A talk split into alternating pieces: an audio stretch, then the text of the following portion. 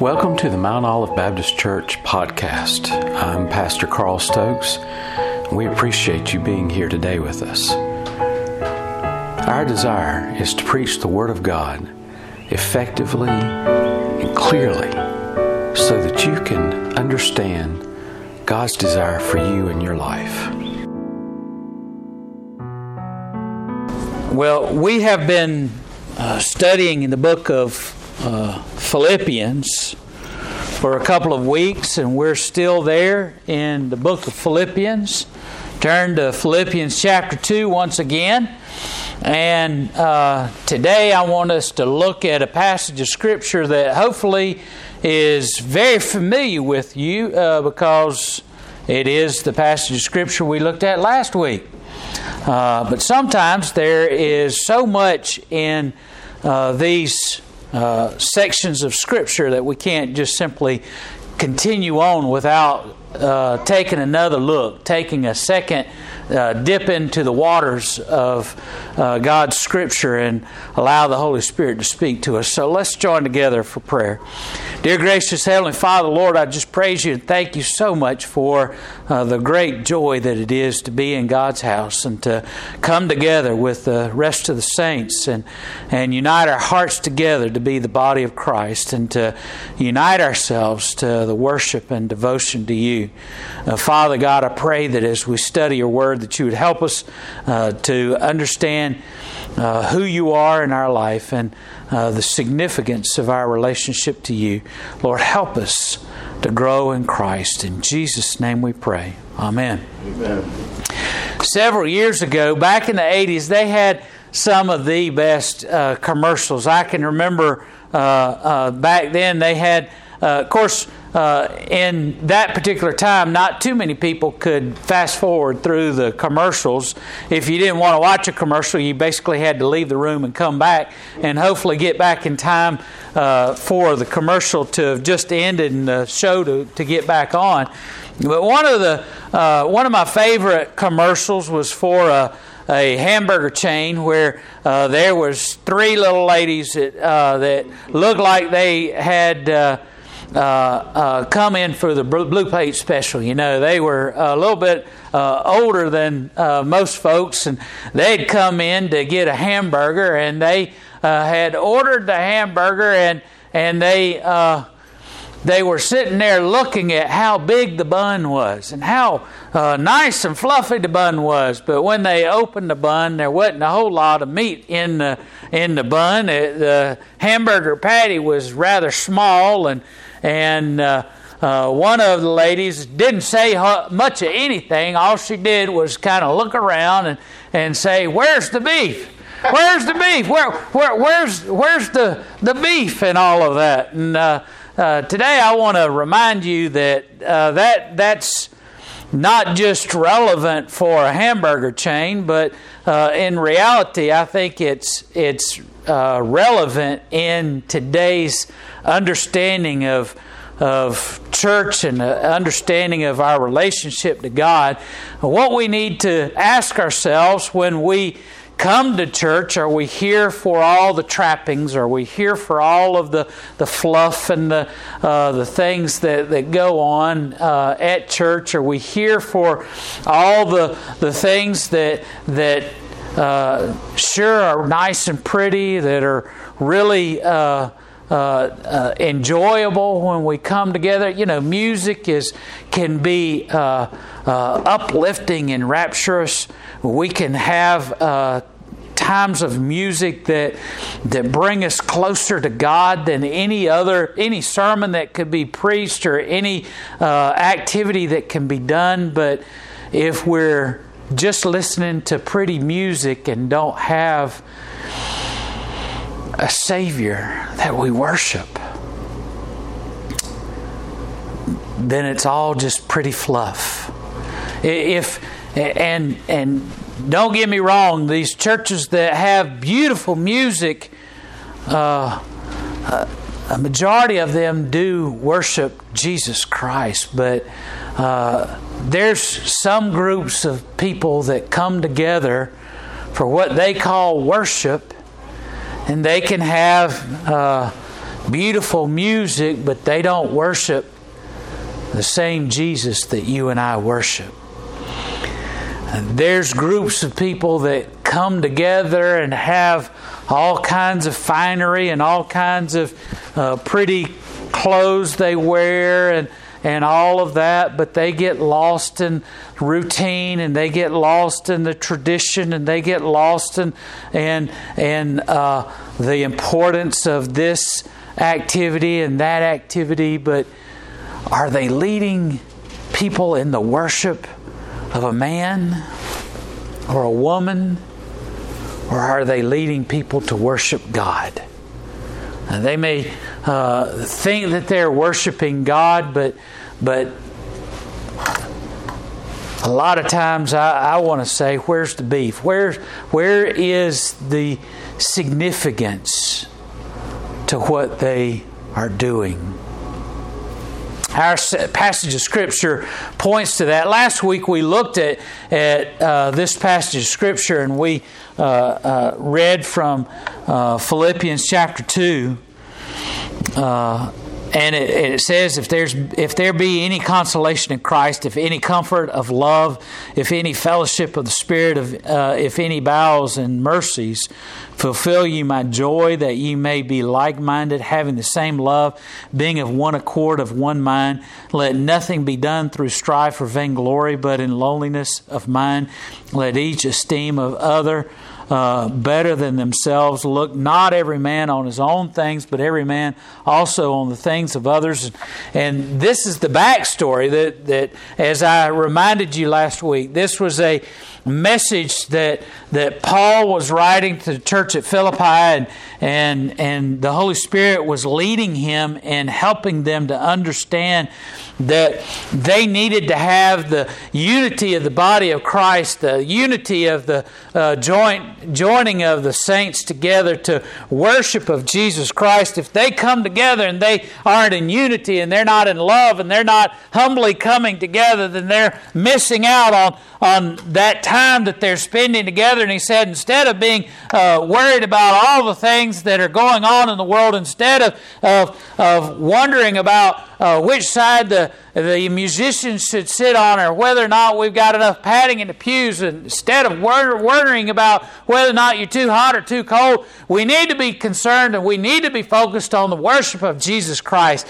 Why? Because it says here, uh, let this mind be in you, which also is in Christ Jesus, who, being in the form of God, thought it not robbery to be equal with God, but made himself of no reputation, and took upon him the form of a servant, and was made in the likeness of men. And being found and fashioned as a man, he humbled himself and became obedient unto death, even the death of the cross. Wherefore, God also hath highly exalted him and given him a name which is above every name.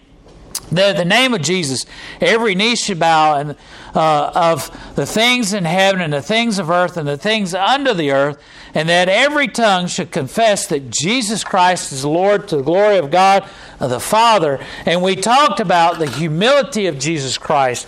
We need to come together in the work, uh, in the unity of, of the body of believers to have the kind of mind of Christ, to be humble like Jesus Christ, to be obedient to the cross, to be self sacrifice, self denying, and self uh, giving of service to one another. And we talked about the the the demonstration of the character of Jesus Christ and all of those things, and those are all valid and important. But what I want us to, to look back now and to, to understand something here. Jesus Christ just isn't someone who came along one day, like some people in the world want to say, and and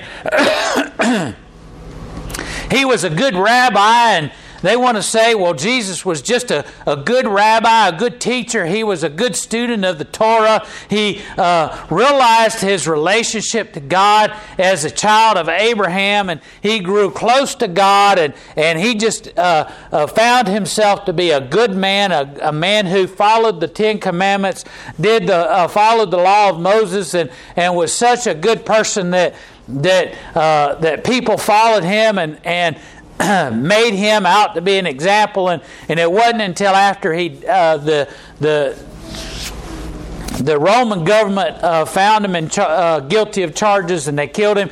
That some people tried to make him into something he wasn't. No, that's not who Jesus Christ was. That's not uh, the human explanation of what the church made Jesus out of. The Spirit of God inspired Paul to write these words. This is who Jesus Christ was. He was in the form of God. Jesus Christ is God. He wasn't God, he won't will be God, he is God.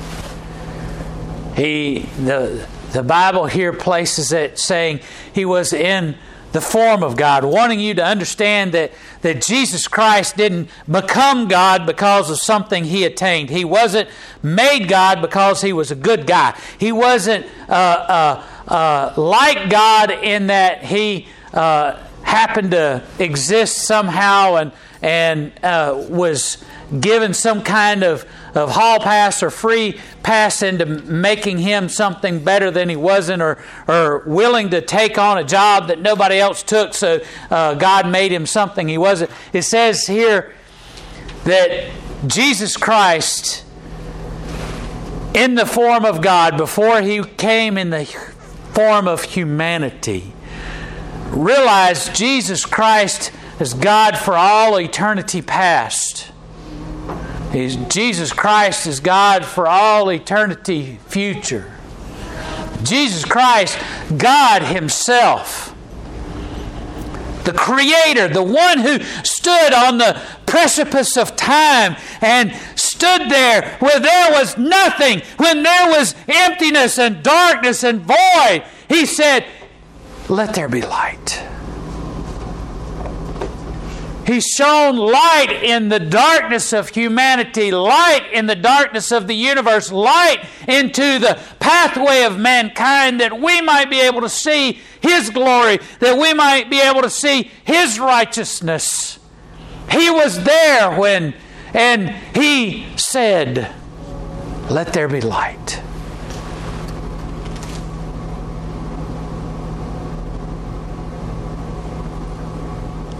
Jesus Christ. The creator of all that is.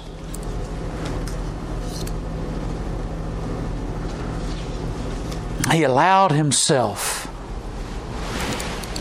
though he was in the form, though he was forever God did not feel as though something was taken from him, did not feel as though he was being given the, the raw end of the deal, did not feel as though it was something that was forced upon him, but allowed himself, though he was equal with God, allowed himself to be taken on the form of a servant. God the Creator allowed Himself to, to be made into the form of the imperfect creation. God the Creator, God of all of the universe, allowed Himself to be limited to one place at one time. To be weak limiting his power, his majesty. Imagine here, here's the, here's the God of all creation whom when he said to Abraham, he said, uh, when Abraham said, God, I, I want to look at you in the face, he said, You can't look at me in the face and live. He said to Abraham, I, will allow you to walk by and I'll place my hand over you and, and you, you'll see a glimpse of me as I pass by. And when he when Moses came down from the mountain, the people looked at Moses and said, "Cover your face. The glory of God is too great upon you simply from seeing a glimpse of God." His glory radiating from Him,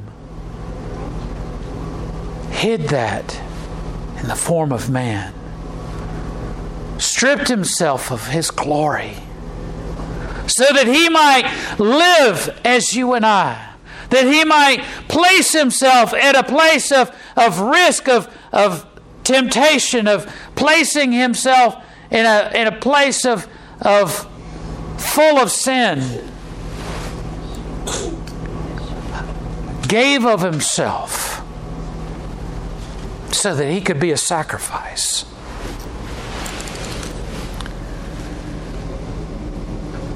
Took on the form of a servant took on the likeness of man. And further humbling himself, he followed in obedience to the desire of God the Father. We don't understand this. The three in one God the Father, God the Son, God the Holy Spirit, God the Son being obedient to God the Father it's it's hard for us to understand because we're so limited in our capacity as mankind to understand that. And some some pastors and good meaning teachers have, have said, "Well, I, I'm." Uh, I'm the son of my parents, and yet I am the husband of my uh, spouse or uh, the husband of my wife, and, and I'm the father of my children. That that that pales, that's nothing like the, the Trinity of, of God. We can't understand God. If we could understand God fully, He wouldn't be God. And yet, it's, the Bible tells us that God the Son, the second person of the Trinity, was obedient to God the Father, willing to offer of himself as a sacrifice, to be placed in the form of humanity, of, of limiting himself, stripping himself of the glory and the majesty of God, allowed himself to be obedient, to be the one and only sacrifice. You realize that God could have said, you know, well, I, I warned mankind. I warned them not to eat that tree of the knowledge of good and evil. I warned them not to do something like that. I, I, warned them all they had to do, Adam, all you had to do was name all the animals and live for all eternity in the garden. All you had to do. God didn't say that. God didn't say, you know, well, you had your chance. I'm sorry. I'm going to wash my hands of this. I, I, I warned you. I gave you the opportunity to, to do right. You know, that's how we treat our children. I told you not to eat that cookie. Now I'm going to have to spank you. I told you to treat your sister right, not to hit her. And now you're going to have to live with the consequences. But we, that's what we say, don't we?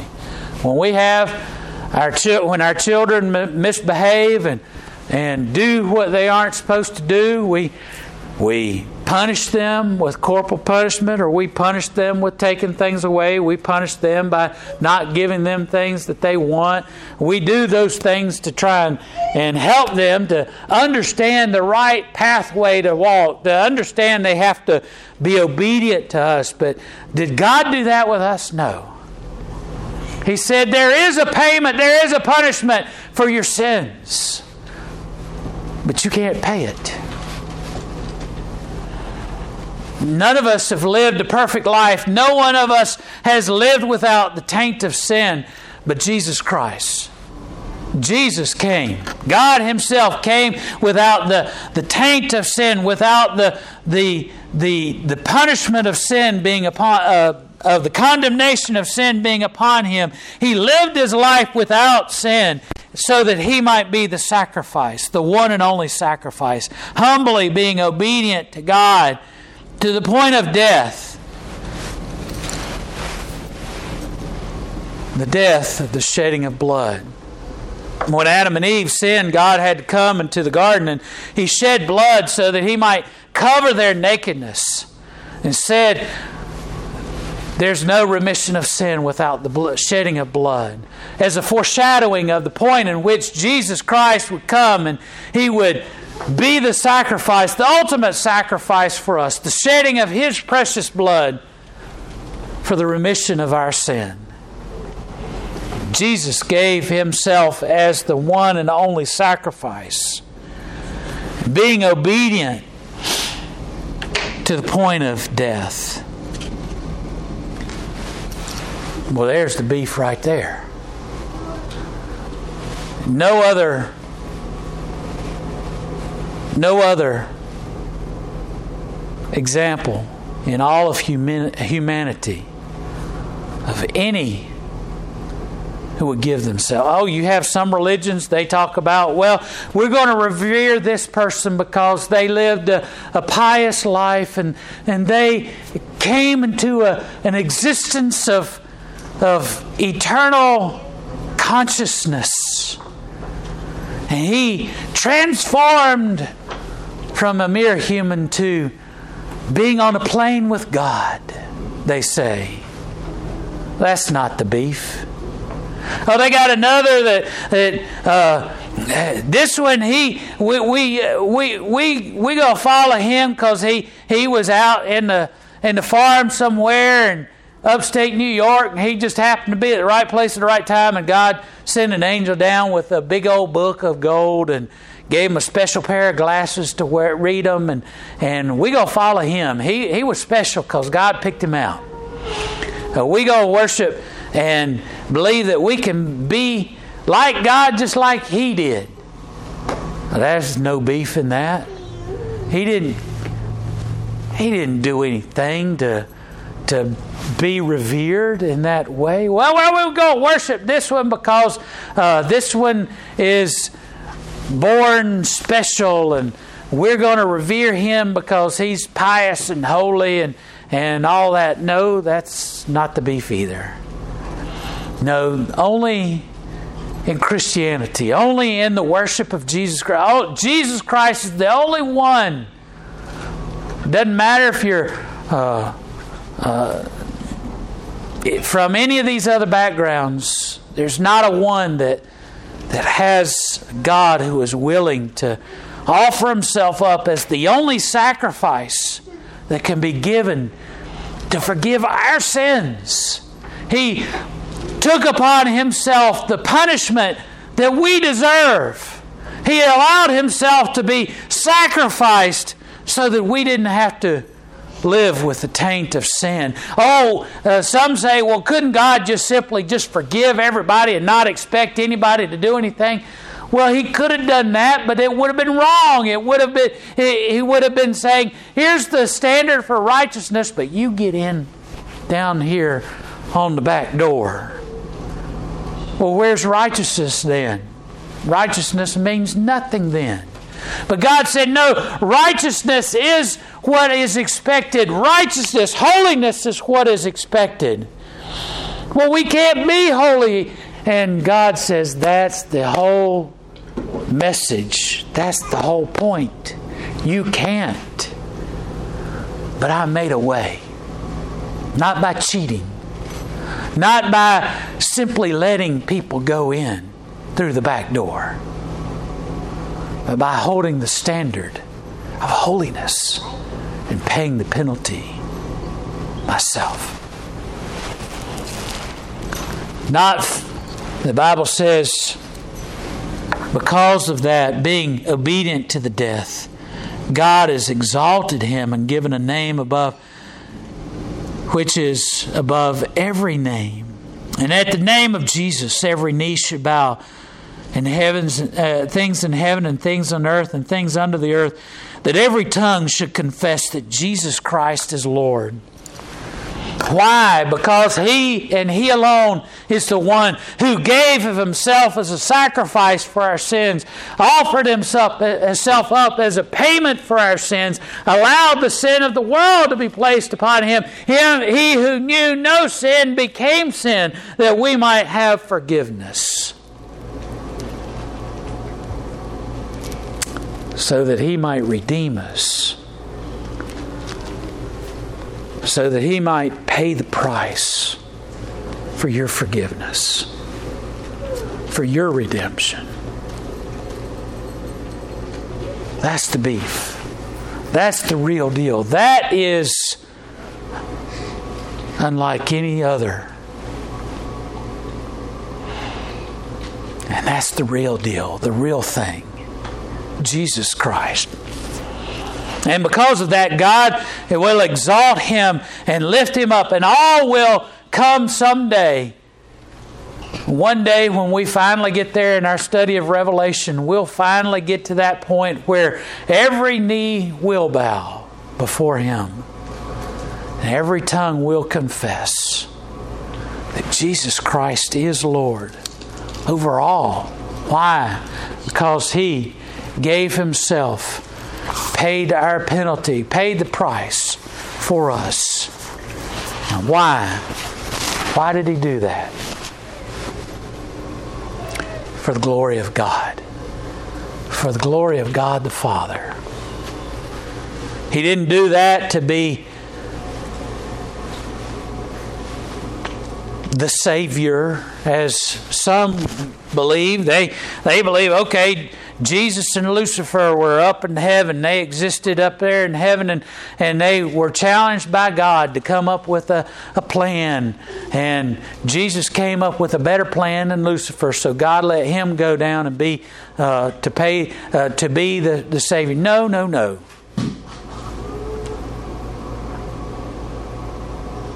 Jesus Christ paid the price that only He could pay for our sins. He didn't do it to, because he won a contest. He didn't do it because he came up with a better plan. He didn't do it because it sounded better than, than something else. No, it was the only thing that could be done. And he did it not for any other reason than to glorify God to glorify God the Father. You see, God pointed from the very beginning that He would pay a price. He would pay the price for the redemption of the sins of mankind. It was fulfilled in Jesus Christ. And he died on the cross for you and me. But because he is God because of His glory and honor, because of who He is. He had victory over death and the grave. They put him in the grave, and the grave could not hold him. They put him in the grave because he was dead, but death could not keep hold of Jesus Christ. And on the third day, he rose victorious. In victory, he rose from the grave. Not so that we'll revere somebody who gave of himself and died and was no more, but that we might rejoice and that we might worship a risen Savior. So that we might understand that the price that Jesus paid was not just simply a get out of jail free card once, but that we might have redemption of our sins so that we might live for all eternity in heaven with Him. As He is risen, so will we be risen from the, from the grave. What a wonderful thing! What a wonderful thing. We worship Jesus Christ because He paid the price. What a magnificent price for our sins. And He had victory over death. He had victory over the grave. Why? Because He is God. Because He never sinned. Because sin cannot keep its grasp upon Jesus. Because He knew no sin. What a glorious thing. What a wonderful thing for us to understand that we worship a risen Savior in Jesus Christ. Amen? Amen. Amen. Let's join together in prayer. Dear gracious Father, Lord, we thank you and we praise you for the fact that we worship you. Not because of, of you attaining some level of superiority, but because you gave of yourself for us. That you died on the cross in our place, and you offer us redemption because of the spilt blood that you spilt for us on the cross of Calvary, and that you were victorious over sin, death, and the grave, that we might rejoice and worship the risen Savior, and that we might be risen with you in all eternity. In Jesus' name we pray these things. Amen.